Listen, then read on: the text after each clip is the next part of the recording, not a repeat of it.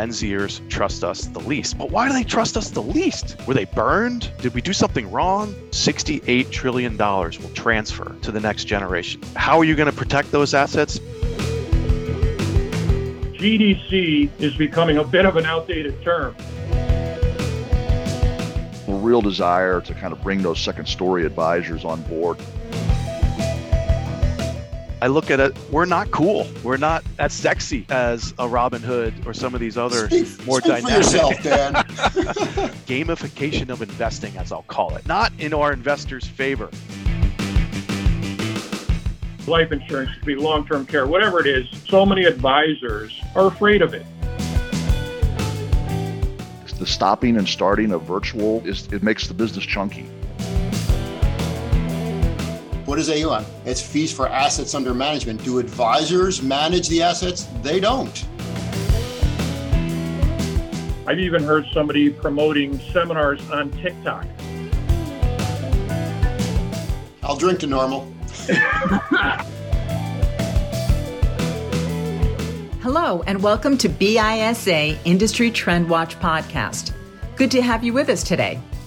Industry Trend Watch is a monthly series with industry leaders discussing trends in the financial institutions channel.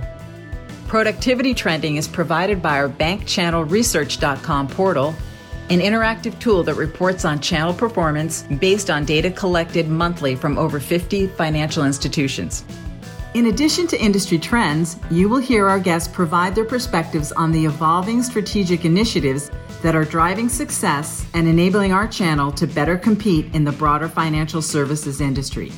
But first, we'd like to thank Ameriprise for making these podcasts possible. And as a show of appreciation, let's please listen to this brief message.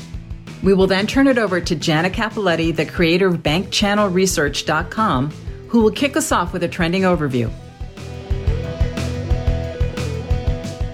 This is Chris Melton, National Director of the Ameriprise Financial Institutions Group.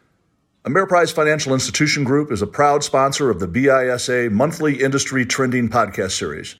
With more than 25 years of experience and knowledge in serving the investment program needs of local banks and credit unions, Ameriprise Financial Institution Group brings a depth of understanding as well as investment capabilities to help clients and members feel more confident, connected, and in control of their financial life. We look forward to learning more about your financial institution and sharing how a successful investment program can be a competitive advantage. Call us at 800 679 1237 or visit us at ameriprise.com slash AFIG. Securities offered by Ameriprise Financial Services, LLC, member FINRA and SIPC.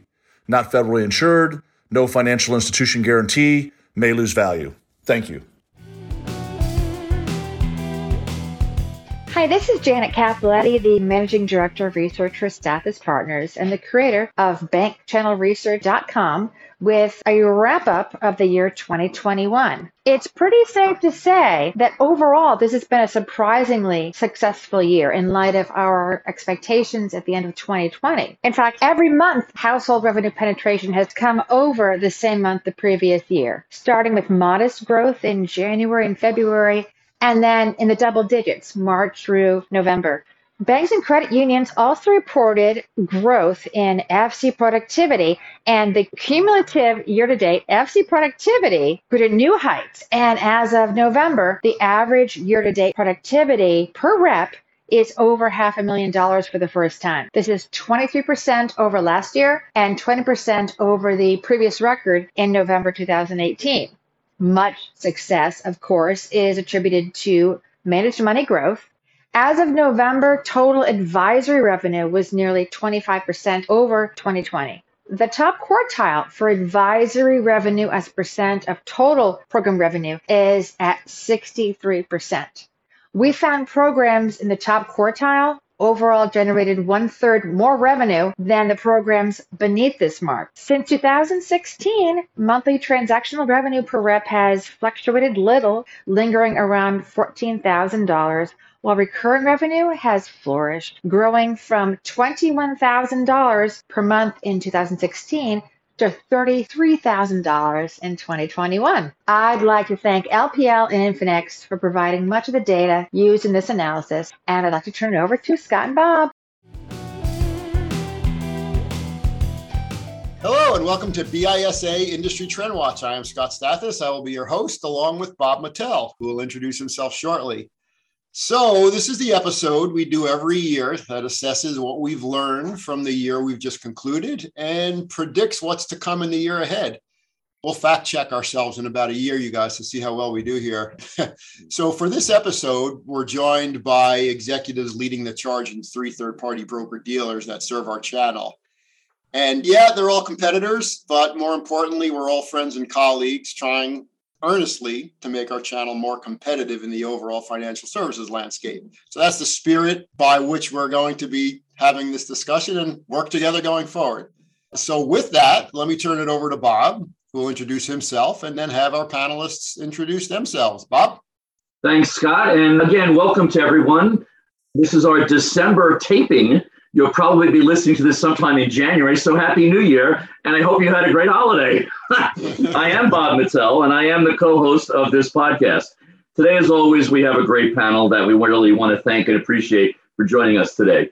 We'd also like to thank the BISA for their partnership in these podcasts. And for all things BISA related, check out bisanet.org for more information about everything that goes on with BISA, including the upcoming annual convention in late February. So let's get into it right now and meet our panel. And let's start off with Chris. Hello, all. Chris Melton from Ameriprise Financial Institution Group. It's great to be here. And as Bob said, it's probably New Year for you. We hope you're having a great New Year and we're looking forward to a great 2022.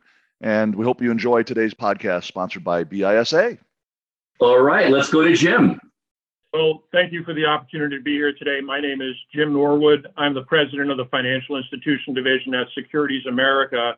Very quick background been in the industry for over 35 years, and the vast majority of that time has been spent working with very large broker dealers supporting financial institutions.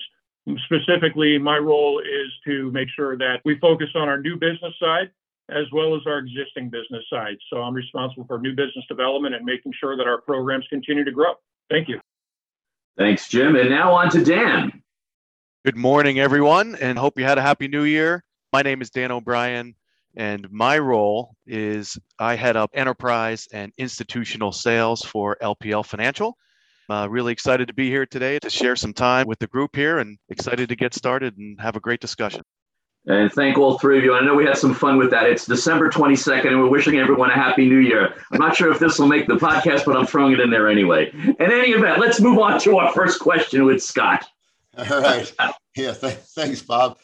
So, you know, clearly 2021 was a very good year for our channel, right? For the industry overall. When we look at our channel, household revenue penetration on average was up 21%, for example. That's over 2020 advisor revenue generation on average is up 23% over 2020 an advisory business which has been a focus of our channel has has grown significantly this year as well or in 2021 so chris let me have you lead off on this question. So other than the market tailwind obviously we've had the wind at our backs with the market but other than that what do you attribute the success of this year to and then after that, I'd like you to follow on with your thoughts about what will be the biggest challenges in maintaining the momentum we have in 2021 as we go into 2022.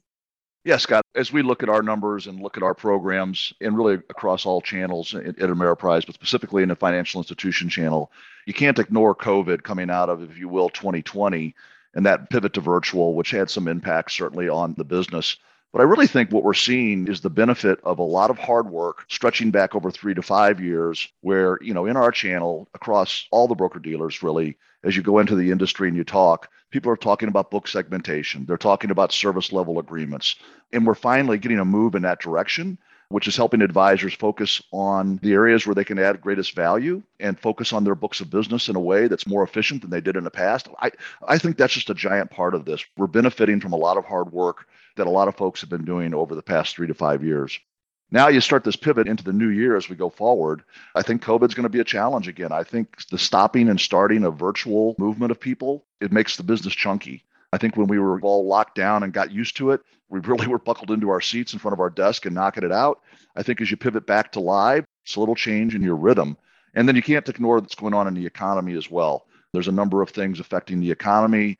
That's uncertainty. Uncertainty affects the markets. Uncertainty affects how investors think. So I think that's our biggest challenge going into next year is just the battle rhythm of the economy and COVID. Obviously, valid points. So, Jim, what are your thoughts? Yeah, thank you, Scott.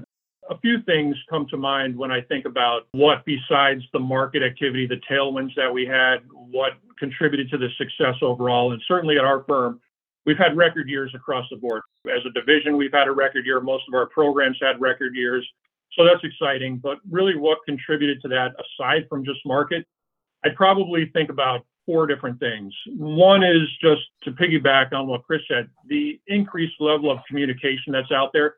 Never before has there been such a focus on communicating with your clients, right? So making sure that you don't just do the traditional, hey, I'm going to call you every six months or something. This needs to happen at a much higher rate, and it has. And then when you think about all the uncertainties in the market right now going forward, that's going to have to happen continuing into 2022, right? So we've got inflation rates that are over 6%, and that's created a lot of uncertainty in terms of, well, how do I make up for that? Savings rates aren't going to do it. So it's a tremendous opportunity for financial advisors and banks and credits to go reach out to those clients and members and really talk about we got to beat inflation, right? If it's at 6%, if you're at 0 or 1%, you're losing 5% or 6%. So you have to come up with new solutions to do that. So that's a big part of those ongoing conversations that have to happen. What's interesting about the pandemic is Zoom and virtual meetings became such a big deal in the last couple of years. But when you think about the in person meetings versus a Zoom meeting, you know, in person meetings were taking an hour, an hour and a half. The Zoom meetings created a lot of efficiency where all of a sudden the time that you're meeting with your clients shrank. So now you're having more efficient meetings where you're dealing with video conferencing with your clients, 30 minutes, 40 minutes, somewhere in that nature. So all of a sudden the efficiency model went up by default, which is exciting because it just created more opportunities for advisors to really be doing what they should be doing. So that's one thing. I'll, I'll piggyback again on what Chris said. The managed money piece has been big.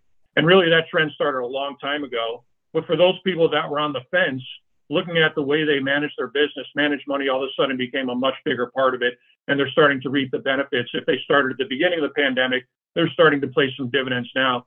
The third thing I'll mention is the blocking and tackling, getting back to just some of the basics. And we do a lot in coaching our programs and working with our programs to do some of the basic things. Time permitting, I'll go into more details on what that could look like. But the last thing I would just add is just the embracing of technology overall. So many tools were already in existence. The underpinnings of technology were already out there but we accelerated the putting them into action part of it. So, so much new technology has been out there, whether it's the e-signature adoption, the texting capabilities, automated operation solutions, digital interactions, among many, many other things. So those are four things I think that help contribute.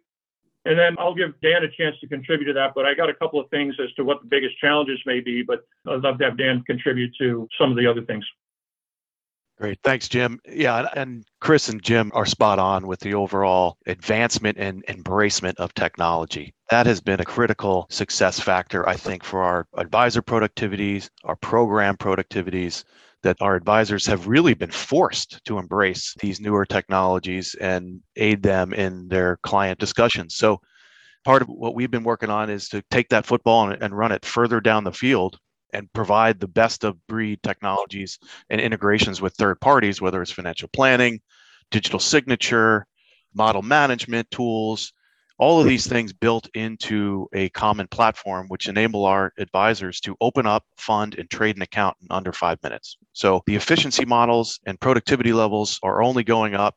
And that's good for all of us in helping our advisors have better interactions with their clients and building a greater share of wallet with them. One of the things we saw, I think that was also a tailwind, Scott and Bob, is trust in our financial institutions. If you look at a couple different surveys that are out there, has increased during the pandemic.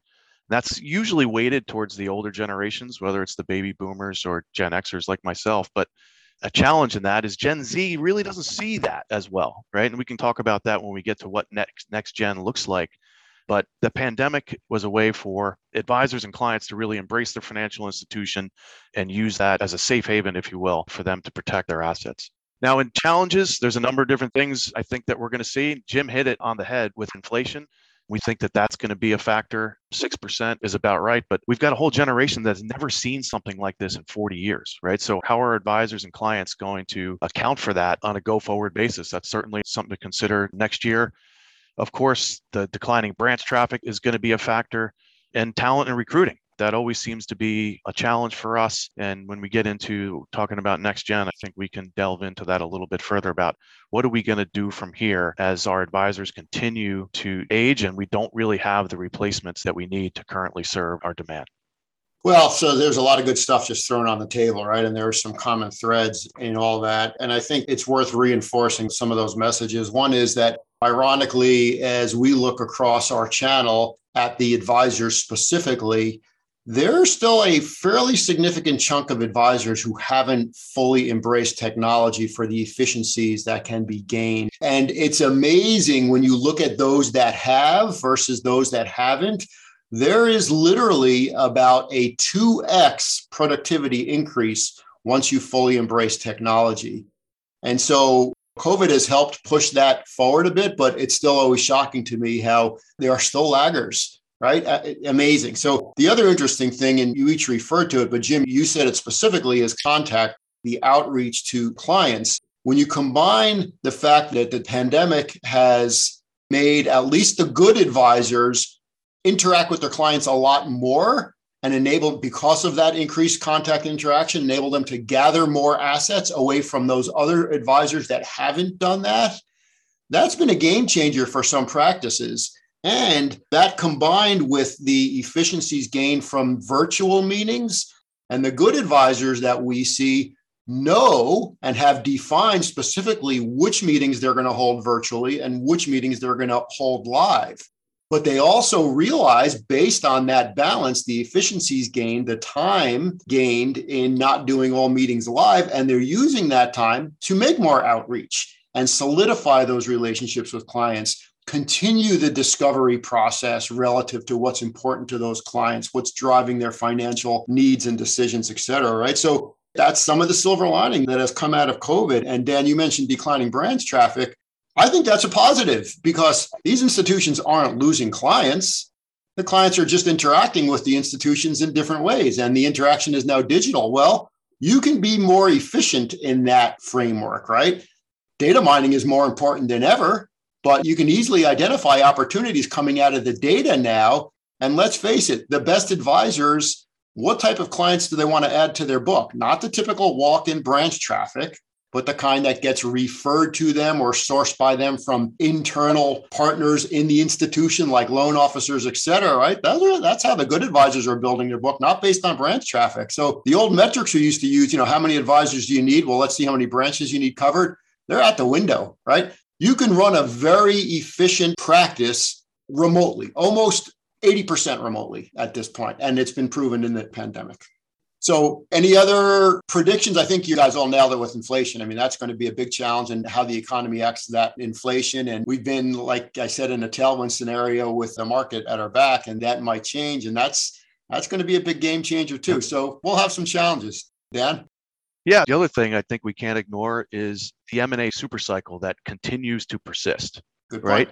So we probably have about a dozen of these ongoing right now where we've got programs that are trying to decide how to structure the program of the future and considering things like, well, I've got a bank with a managed program merging with a dual employee program. How do I structure comp, staffing? What do I do with integrating retail wealth and private banking or wealth management? All while operating under a pandemic with the Fed dragging its feet in getting these mergers and acquisitions approved. So we're spending a lot of time with our programs, giving them that consultative advice and thought leadership and some best practices on what that program of the future is going to look like so they can structure it now and position themselves for 2022 and beyond. I'm really curious to see if there are going to be acquisition, more acquisitions of RIAs because that's the direction our business is going in, right? So that that'll be interesting too. Chris, you have some thoughts? Yeah, I do. I think what Dan said is exactly spot on. The other thing we're hearing from the wealth management and the bankers is a real desire to bring those second story advisors on board and integrate them much more so into the private bank and the wealth solution together, really get them working together. And we've had great success recruiting uh, you know multiple million dollar teams into our institutions but they're not attracted any longer to the big banks which you know it's basically a 1-800 number for a, a, great commercial customer in the central georgia area but they love the successful community banks that can still build relationships and that they can partner with the bankers so we're seeing some great success with that as well and that leads on top of the conversation that both Jim and Dan talked about with aging advisors and things of that nature. So there's a willingness on the part of the bankers, and the first time I think in a long time over the last three to five years to really think about this business differently and to grow it outside the walls of the branch, right? Which is what everybody said here. Let me crash in here for a quick second and ask also if anyone has any predictions about the protection industry you know, as always have to squeeze a question in about that. And we thought the pandemic was going to have a positive effect on it, and it did halfway through. But it seems that it's waning yet again. Anybody have a thought? And then I know Jim had an add on as well. Well, I, will jump in real quick and say that the protection side of the business has never grown very well for years and years because we haven't been focused on doing advice and planning for the most part for a lot of years. That is changing now. And it's changed a lot over the last three to five years. I'll let Jim or Dan pop in. So I think its day is yet to come driven by the advice. Chris, I think you're exactly right. You know, the, the protection, which is the new name for insurance, right? So protection is actually critical in any part of a plan, right? You can't have a comprehensive financial plan without including protection and insurance as part of that. So that could be life insurance, it could be long-term care, whatever it is. It's a great opportunity. So it still continues to be the great opportunity because so many advisors are afraid of it. And the truth is, it's not that complicated. And they're afraid of the application process. It might look a little bit different, right? They're afraid of turning an investment guy into an insurance guy. They think that's a whole different world. And it really isn't because it's all part of the same conversation. So the key is to really have good supporting resources that will help an advisor actually get comfortable in that business, whether it's the broker dealer or what I refer to as wealth management firms or a third party. They're out there, they exist, and they simplify the process for those advisors that think this is cumbersome because it's really not. So I look at that as one of the biggest opportunities going forward. Thanks for bringing that up, Bob. And Jim, your comments are great you know language matters. We, are calling it protection now because that is not a product term. It's a needs based term which is exactly how it should be positioned. And i think the more our industry uses the term protection as it relates to insurance products the better. And let's hope that the advisors start using that term because any good advisor should say to their clients listen my job is to help you not only grow your assets but protect your assets. So let's talk about both sides of that ledger, right? That's the way it should be positioned. And if you position it that way, the rest of the discussion is easy, right? So that advisor dialogue is something that we should be reinforcing. Yeah, I'm here to also help you protect your assets. Dan, you have a thought? Yeah, so no question. This is, and I think Chris nailed it, and Jim as well. Without protection, a proper financial plan or estate plan is missing a critical function. At the end of the day, what we are seeing is over the next 25 years, $68 trillion will transfer through 45 million households to the next generation. That's according to Cerulli and Associates. How are you going to protect those assets better than an estate plan or financial plan or protection plan? That has to be part of the big picture planning process for that to be effective in an advisor doing their fiduciary duty to maintain and, and secure clients' assets. Well, so Dan, uh, let me make one more comment, then I want to hand it off to Bob. We do have something we want to ask you guys about what I call the next geners in a second, but Bob has a question ahead of that. But the comment you just made is very relevant. And this is the reason. A lot of our advisors today have gotten complacent with protection, the protection need, because they're dealing with clients that are very close to retirement and don't necessarily need the level of life insurance anymore because of the assets they've accumulated or all these other reasons, right? So they've gotten complacent. But now, because of that transfer of wealth, almost $70 trillion over the next 25 years, it's going to happen. And the need to attract those next geners, millennials, Gen Zs, Gen Ys, insurance protection is important to them. So they're going to have to rediscover how to have that dialogue or else they're going to be in a losing scenario. So we're at an inflection point as it relates to protection, and we need to drive that point home. So good stuff. And we're going to go back to this discussion about next geners in a second. But Bob, let me hand it back to you because I know you have a follow on question. Exactly. Thanks, Scott. And we just talked a lot about industry trends at a macro level for the industry. Let's dig in a little bit more and ask each of you what were your biggest aha moments in 2021 as it relates to success in programs that you work with? Is there anything that jumps out as a success factor in any of the programs that fall under your view? Jim, let's start with you. Yeah, we had a couple of aha moments in 2021. First one is it's about choice. And that old expression, where's the puck going, right? You want to skate to where the puck is going. So having the right set of choices is critical. And what I mean by that is when you think about the broker dealers or wealth management firms, everybody has an advisory solution that they make available within their own firms to their advisors and ultimately to the end client. But, you know, Scott, you touched on RIAs a bit ago, and I think the importance of having an RIA solution has become equally critical. So you think about traditional transaction based, commission based business. You think about doing advisory business through your broker dealer or wealth management firm. You think about leveraging some of the TAMPs out there, the AssetMarks, the SEIs, those have increased in popularity. But then you think about what an RIA does, right? So it provides a client, a member access to potentially a Schwab environment, a Fidelity environment, and making sure that those are available to the end client because you want to look at this business through the lens of the client. Right? What are they familiar with? Well, they know the name Schwab, they know the name Fidelity. Those should be represented in terms of your arsenal to make it available. So one of the things that we did at our firm is we actually have our own in-house RIA solution. We call it Arbor Point, but it gives our advisors and their clients access to a Schwab, to a Fidelity in-house. So we also welcome outside RIAs that want to do that too. So we sort of have this open architecture to provide choice because what our advisors and their clients are saying, we want a choice. We know of these other firms. We don't know exactly what you have internally because we're not historically familiar with it. So having that choice, I think, is really, really important. And that was one of the big aha moments I saw in 21 is people demanding more choice. And the growth of RIAs across our industry has just ballooned. So banks and credits need to take advantage of that. If they don't, they're going to miss. And we can't afford to have that. We can't just always stick to the original game plan. We have to be able to pivot as the industry changes. So that's number one. The other thing I noticed is, as it relates to our programs, GDC is becoming a bit of an outdated term. The new term is AUA and AUM, right? So we're judging our business success on AUA and specifically AUM as a percentage of AUA. So that's where the I think the puck is going and that's a big part of it right now and and how we evaluate bringing in new advisors to our programs. Are they bringing in assets? Where are they at? That's a really big focus for it. And then lastly i just want to you know make a general comment that i kind of had as an aha moment just about branches in general. We have this concept that because of the explosion in our digital service delivery because of the pandemic that branches are dead. And I, I would almost present a counter argument says branches aren't dead.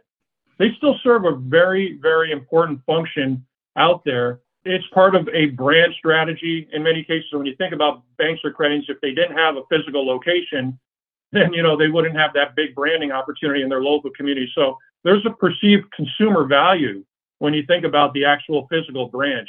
It communicates legitimacy, safety in some regard, the soundness of the fiscal health of the institution. Those are all really, really important. It is critical to the brand awareness and part of the broad service strategy that a bank or credit might have. So I would say one of the things that I started thinking about early in the pandemic, yeah, we don't need branches. No, we actually do need branches because they serve a much greater purpose and they may be repurposed. They may serve a different role. They may be more community based meetings and forums that might take place within the branches.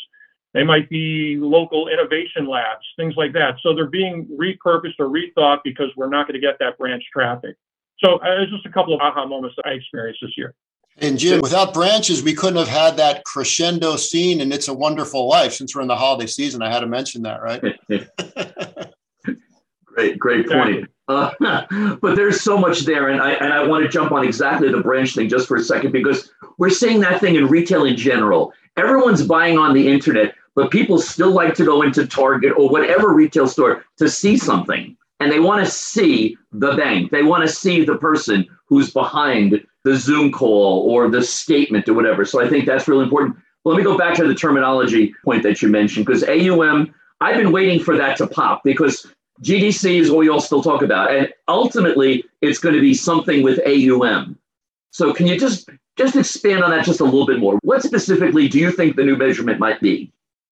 Yeah. So from where I sit, when we look at the success of an institution investment program, GDC is always going to be a number we look at, right? It's always going to be there. We're going to have a hard time moving that off the shelf.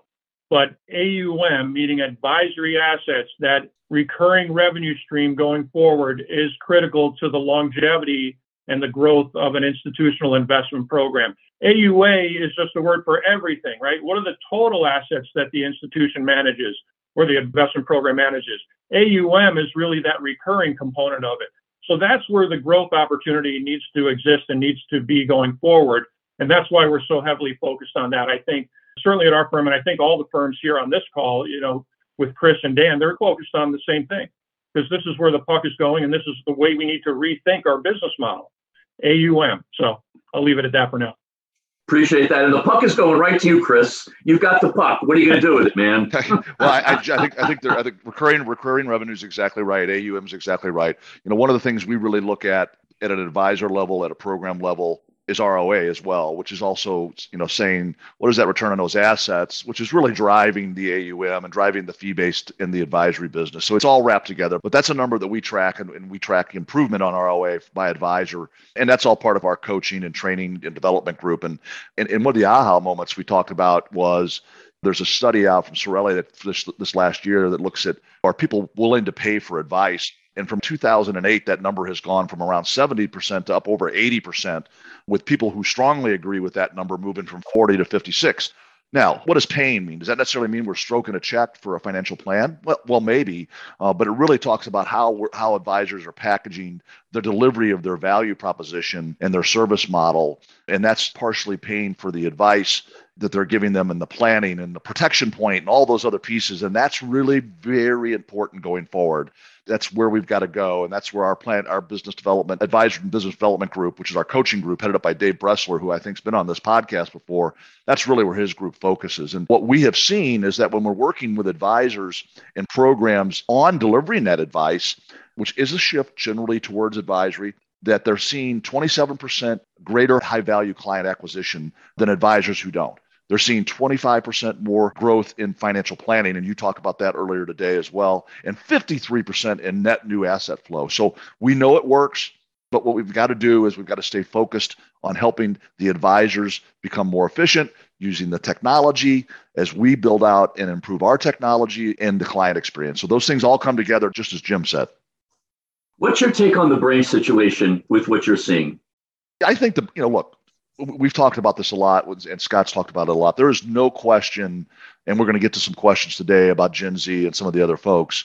You know, I'm holding up a phone. You can't see that on a podcast, right? They do everything on their phone. I don't think the branch system is dead. I think that they're talking with advisors and programs and recruiting them, and they're still very active in the branches and they're very engaged. So it's the age old problem. You know, can we truly get integration inside of there? I don't think that goes away. I think we have to be very, very focused on getting in the way, as Scott says, of the digital traffic too, in addition to the branch traffic. Go ahead, Scott. Yeah. So I have, a, let's talk about where the puck is going. I have a challenge for you guys relative to the AUM model. If you really want to talk about where the puck is going, let's get out of our bubble, right? Let's look at the independent space and the RIA space. What's going to be a critical measurement going forward? We'll see how many years forward but it is the amount of fees for service being charged, because that's exactly where the puck is going in other channels. The best advisors outside of our channel are dramatically increasing their fee for service model, not AUM. Because what is AUM? It's fees for assets under management. Do advisors manage the assets? They don't. What are you paying advisors for? You're paying advisors for their advice and their guidance. So the new model has to be well, what is that worth? And what are you as an advisor or a firm going to charge for that advice and guidance? It really does not have much to do with the amount of assets under management. And you're limiting your ability to generate revenues because the AUM model will only enable you to work with people who have enough assets so you can make money. That just doesn't work because you have these next geners that are making enough money to pay you an annual or a quarterly fee, but maybe don't have enough saved assets yet for you to make money off of in an AUM model. So that's where the puck is going, right? Because those next geners are the wealthy clients of a lot of them are wealthy clients of today, but certainly the wealthy clients of tomorrow. And they are now a bigger part of the workforce than baby boomers, right? They've surpassed us last year, they surpassed us. They're in their prime earning years. They are willing to pay for advice, they're willing to pay for a white glove service, even if they don't have enough assets saved for it to make sense for you under an AUM model. That's going to be the next key measure of success. We'll see. Fact check me three years from now. We'll see where we are. and this is the last reference to hockey because Dan's on goalie with aha moments. the puck's coming right at you, Dan. All right. I got the puck. Thanks, Bob. Yeah, I mean, fantastic discussion so far. And I think the aha moments are many across the board. I think one area that we saw, and it goes to this whole thing, the topic we'll get to in a second, also surround gamification of investing, as I'll call it, right? That was an aha moment, I think, all the way across the board where we saw how that really worked out, not in our investors' favor, right? And I think that placed a lot of faith in who our advisors are, the purpose they serve, and the justification for their fees, whether it's an AUA model, Scott, or an AUM model going forward. The value that they provide is undisputed. Online brokerages going down, meme stocks popping and then blowing up some of these online firms unable to post enough net capital to actually clear the trades. We didn't see any of that. And my partners on this call, their firms didn't see any of that. But some other online brokerages did, and it was not to the benefit of their clients. So hopefully we're through that. And that was a, an aha where we see the need to spend money to help our advisors compete to help our advisors be more effective in, in what they do and more efficient in what they do and to where we're looking across the board to spend almost a billion dollars a year in this category so our advisors can continue to meet the needs of their clients over the long term. Also on that same theme outsourcing with a partner and having someone take the keys to their wealth management business and all my partners are in the third party marketer space on this call would agree that outsourcing is here to stay right? So our programs rely on all of us to be that engine, to be that wealth management offering, provide the brokerage services, the advisory, the protection, the technology, the financial planning, the integration, all of these components that go into helping our advisors compete with the Fidelities and the Schwab and the other direct to consumer channels and provide that advice that's critical for helping our investors reach their long term financial plans really important. And the whole gamification conversation, I think it was Jim that mentioned before that during the pandemic, there was an increase in the trust of organizations, of banks, and an increase in the trusted advisor status. So I think that is absolutely important. Let's go back to outsourcing is here to stay. Any challenges with that, do you think, in the industry? I mean, your organization in particular has really been on um, a trajectory in that respect with some larger organizations. So, Bob, in our discussions, with both our clients and our prospective clients, it really boils down to how much risk do they want to take on in running their own broker dealer? How much technology budget do they have to continue to compete and be relevant in the space?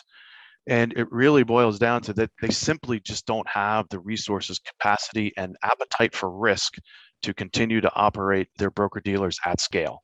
So we think that outsourcing is only going to increase from here. We're going to expand into a number of other different verticals. So you'll see this not only continue to expand in the financial institution market segment, you're going to see it in insurance, you're going to see it in asset managers, you're going to see it in investment banking. That non core businesses are going to be less and less important to the overall enterprise and is a better strategy to outsource, maintain your brand, do a DBA so your brand can maintain intact and enable you to compete over the long term. Very interesting. We're back to it's back to protection, risk aversion. You know, that's just a, a much at a much higher level for sure. Absolutely. With that, I'm going to say toss it over yeah. Scott. Dan is keeping the puck, so I can't. I can't. Ah, there we go. Exactly. My point exactly. All right, but Dan, I am going to keep you on point. I said I'm going to throw this next question to you, and then I want to hear from Jim and Chris as well. But and really, this question is triggered by the gamification thing. So when we say gamification in investing, what does everybody think? Robinhood, right? That's the first app you think of. Well, Robinhood is being used by who? Primarily the next geners, right? And what is Robinhood doing? Well, Robinhood is an active investing app and they gamify active investing possibly to a fault. right, right, right. Now, here's the interesting thing. So they're attracting the next geners who we desperately need to attract because if we rely on the baby boomers, we're in a game of musical chairs. The music's going to stop. We're not going to have a chair to sit in once those next geners have all the wealth, right? So it's important for us to attract the next geners, but they're not attracted to us right now. They're attracted to the Robinhoods, they're attracted to the Acorns, they're attracted to the SoFis, the Wealthfronts, etc. Now, we did a podcast with, and we haven't released it yet, with Bill Capuzzi, the CEO of Apex Clearing, who's the engine behind a lot of these apps, right?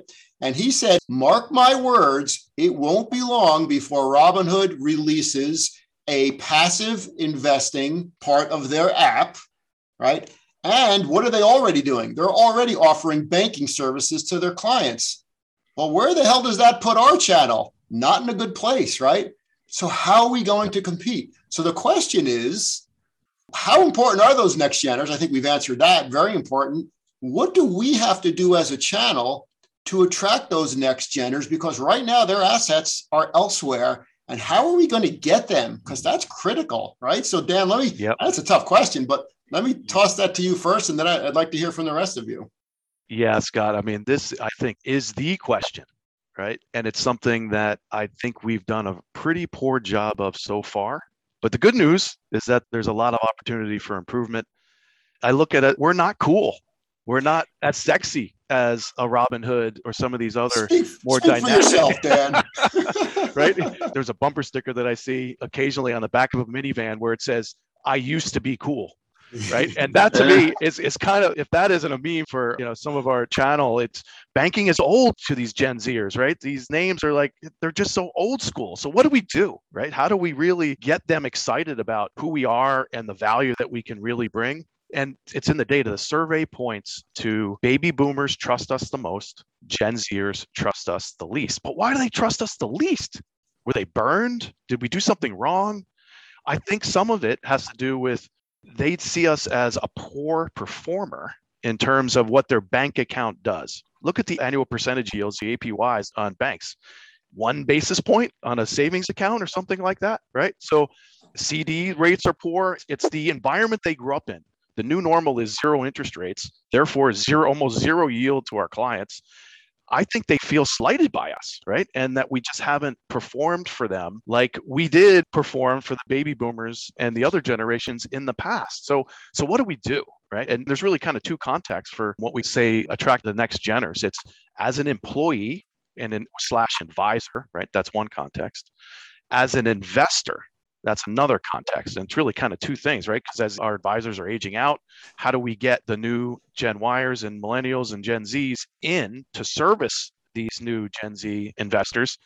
And how do we attract them from a consumer direct model? How do we attract them from an advisor assisted model? There's a number of channels, like Bill Capuzzi points out, that some of our other channels are attracting there's passive strategies, there's active strategies, there's robo strategies, there's all these things that they are going to be rolling out that we have to be able to support as well.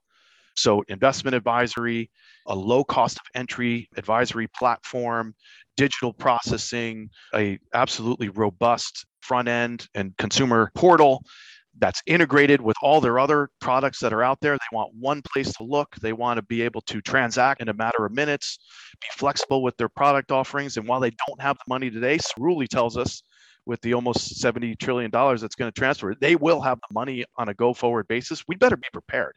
And frankly, I just don't feel we are quite yet. And creating that sexier environment for them, I think, is key. And giving them a collaborative environment where they can thrive, that's a lot more fun than what a bank is. Is a bank fun to you? Right? A bank just doesn't appear to be fun, right? So I think we have a little bit of a, a branding and just personality change. that We have to adapt to what these growing needs are of the next generation. Yeah, that change our culture a little bit, right? So I have another part of that thinking process is do we need an app that our clients, a white labelable app that our clients can release as part of that equation, right? Because they do everything on their phones. And a responsive website is yeah. just not good enough. It has to be an no. app, right? So I think that's part of it. And we've seen some programs that have gone forward with robo strategy as part of their uh, of their overall offering. A lot of it was more of a client segmentation type strategy where they were able to service a lower mass market price point and investing dollar value at under a $10,000 account. And some of those programs have abandoned them due to lack of success. So they didn't work right? Well, so what? So now what do we do? yeah. Well, they didn't know how to integrate them. They're web based. They're not app based, right? They didn't understand the value of what I'll call the robo assisted advisor, right? Uh, yeah, so we're still getting there, right? I mean, we first rolled out financial planning. That didn't work either. It's finally starting to work now. So it's a curve. So I want to, Jim, I, I, know you have a thought, and, and Chris, you too. I'm going to pass it to you first, Jim, but I need to tell you about a bumper sticker that I saw, Dan. so you saw the one that I used to be cool. I saw one that said, I may be old, but I saw all the good bands. yeah, there, there you go. I agree. so with that, I'll pass it to Jim, who I also know is passionate about music, but I don't think that's what your comment is about, is it, Jim? it's not. And I could go down that road all day long. I actually own a 1999 VW Eurovan. That is pretty cool, I think. I don't know. I think we all need a ride in it. Um, there you go. That said, you know, one of the things that Dan touched on that I just want to bring up again is the issue of our aging advisors. So if I'm a young investor or a young investor have some wealth, I'm probably not going to want to do business with a baby boomer advisor. They're not going to be able to necessarily relate to me. So I think that's a big challenge for our industry is to get younger. And you know, we have a program at our firm at Securities America called our Next Gen program, where we invite and we look for those younger advisors. We bring them in, we educate them on our industry. We try to get them to see if becoming an advisor is something that they have an appetite for. So we get excited about that. But again, aging advisors, that's a real issue. And again, these younger investors may not want to do business with those folks. So that's an issue that we have to solve. But the other thing is just how do you attract these folks? And you have to meet them where they spend their time, right? So social media didn't exist when I was in my 20s and 30s, but now it's where people live. So meeting them on a social media venue or platform is, is becoming increasingly critical. I, I know so much marketing and prospecting is done via LinkedIn, Instagram, Facebook. I've even heard somebody promoting seminars on TikTok.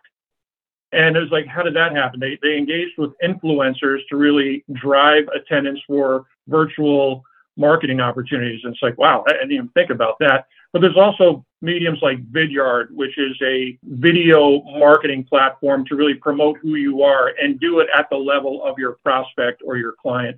Those are things that I think exist already today that we need to do a much better job uh, incorporating into our everyday institution investment programs. Yeah, self-directed, Robinhood, you know, Robo, they exist, and and we've seen over the decades even a roller coaster of success with them. You know, one minute they get marketed, hey, we have to have a self-directed solution, and then we find only three people at the bank even want to deal with it, and the traditional customers don't. So, what is the right answer? I think the key is having those things available. It's almost like a necessary evil, but we're in the advice business at the end of the day but what does that still work for that younger investor? So those are just some quick thoughts. Yeah, and I think to a degree, the apps are harvesting tools right there. There are ways for us to get those next geners in our door. And then in the perfect world scenario, those apps have to have triggers that send messages to advisors that say, you may want to call this person because this just happened, right? And at the same time, those apps has to have a button so the next gener can press that and say, yeah, I'm at the point where I need help from a real advisor call me, right? I mean, that so it has to have that type of integration. Chris.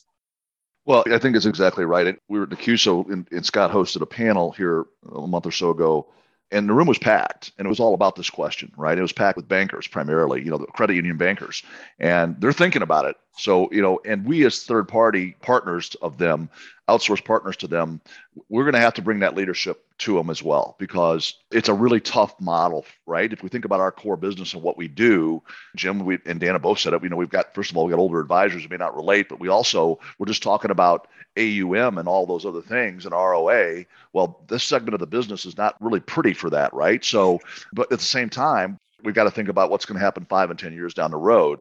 Ameriprise, in some ways, got into this side of the business by accident a long time ago when we were part of American Express because they were trying to market more investment things to cardholders, if you will. Well, what that thing has turned into for us is a digital advice center. We have 200 advisors in there, 450,000 clients inside that thing. When I first saw that, when I came over to Ameriprise, I was like, man, we got to find a way to put this inside of our financial institutions, right? For all kinds of reasons. There's still work to be done, and we're beginning to, to test pilot that in different ways. We're seeing institutions as they transition to Ameriprise thinking about book segmentation and putting some of those clients who haven't been touched for a long period of time, let's say under 100,000, into the advice center, digital advice center, et cetera. And, and it's beginning to work. It's not perfect yet, but we've got to go there. The other great thing about this is that's our proving and growing ground for, for young advisors. We bring them in, we put them into a service model that's rigorous. They get licensed, they move into a sales assistant role, then move into a full advisor role. And then some of them move off into specialty areas like insurance, protection, planning, et cetera and it's working. It's just we've got to get it deeper into our financial institutions because the thing they say that surprises me, well, that's going to compete with my branch-based advisor. I go, you got three percent household penetration. It's another division for you. You got to think about this, right? So anyway, we've got to get passionate as third-party broker dealers about it too. Yeah. And I'm curious, Chris. So, do your advisors that are in that remote advisor center, do they all have to be physically in that remote advisor center in Minneapolis or wherever? Or are you starting to employ them spread out across the country? obviously we went virtual, right? We had to go virtual with everybody. So we have two advice centers. We don't call them call centers because we're really not. One in Vegas and one in Minneapolis. So they, they are a team. And so because they are a team, we feel that working in an environment where they huddle and talk and, and we think so we think there's positives to that. Now do we think that in larger institutions we could build out teams and put them in there? Because the, the institutions have struggled with that. Very few have been successful at creating kind of a centralized small account or call center type of environment because it takes a lot of rigor and structure to do it. So i think the answer is it can absolutely work both ways but there's got to be a infrastructure and discipline around it if that makes sense. Yeah that totally makes sense all right. So I'm going to hand it back to Bob. He has the best question of the day, I think. And it, it is our lightning round as well. We're going to have some fun with this. Ring the bell. Oh, I like it. Sound effect. Pick one of the following. We'll start with Chris this time around. What was the best movie you saw, new album you discovered, concert you went to, or sporting event that you attended in 2021? Chris. Brooks and Dunn live in St. Louis. Bought the tickets in 2019. Finally got to see him around Labor Day of this year. Funny story. Moved, changed my email. It took me a month and a half to find the tickets. You know, I was, was in a full full on panic. But we went back to St. Louis and had a great time seeing Brooks and Dunn live. All right, Jim. Yeah, best live performance I saw this year was at the San Diego Blues Fest. I saw a young 22 year old blues guitar phenom by the name of Kingfish Kingfish Ingram. He was amazing. Yeah, he's going places. Ooh. All right, Dan. I had about, I don't know, three or four concerts canceled in 2021. And some were canceled permanently, some were just rescheduled for next year. Let's hope that they happen. But in just this month, I took my 16 year old daughter to her first really indoor venue at the Fillmore in San Francisco, which is an Ooh. incredible place. And everybody from the dead to Janis to today's pop stars have, have played there. And you walk around and you see all these historic photos on the wall. And so she didn't really get that. I, I mean, I kind of showed her, like, look at all this stuff, right? And she was there to see Beach Bunny. And it was hilarious. It was a lot of fun. It was a younger all ages show all the millennials were up on the stage and she asked she goes all right we're gonna have to set up a mosh pit for this next song. And she goes, "You guys know what a mosh pit is, right?" so uh, it was questionable the answer. I'm not really sure they they uh, they got it, but that was a lot of fun. now here's the first. I don't think I've ever asked Scott a question on these podcasts, and this is our 16th podcast. Scott. Yeah, well, I actually have a, I actually have an answer, and it's it's right in line because it's a concert too.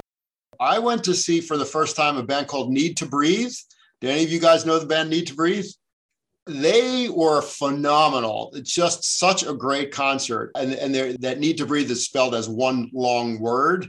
You should look them up. They're a band that just has a lot of passion behind them. It just great, blew me away. I never expected. It was one of the best concerts I ever saw.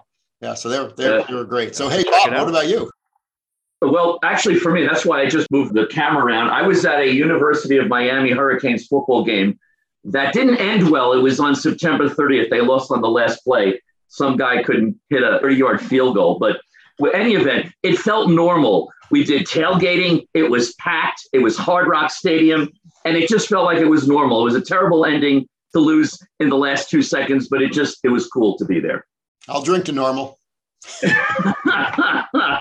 Uh, and that, I think, brings us to a close. I think it does. So, listen, thank you guys for a very engaging discussion. It was great. I think it's awesome just kind of getting on as, as you know, friends that are all focused on the same objective, and that is helping our channel increase our competitiveness in the overall industry. So, thanks for the cooperation. Thanks for the camaraderie.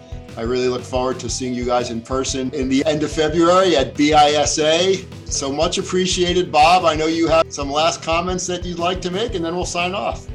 Absolutely. And those that are listening know, we always end with a big thank you to our panel. So thank you to Chris, Jim, and Dan. And thanks to the BISA for their partnership with this podcast series. Jeff Hartney, in particular, thank you. Janet Capoletti, thank you for all the work on the research to all our listeners out there, don't forget to subscribe to this series and our other podcast series, Industry Leadership and Success, and also our other series, Untangling FinTech. These are all available wherever you find your other podcasts. I believe that's a wrap. Thank you for listening.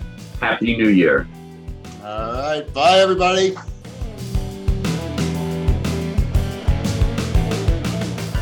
Thank you for joining us for this episode of BISA Industry Trend Watch. And thanks to Ameriprise for their much appreciated support. Be sure to subscribe to our two other podcast series Industry Leadership and Success, focused on industry leading performance and success stories, and Untangling FinTech, aimed at helping you keep up with the evolution of technology offerings in our industry. Goodbye until next month.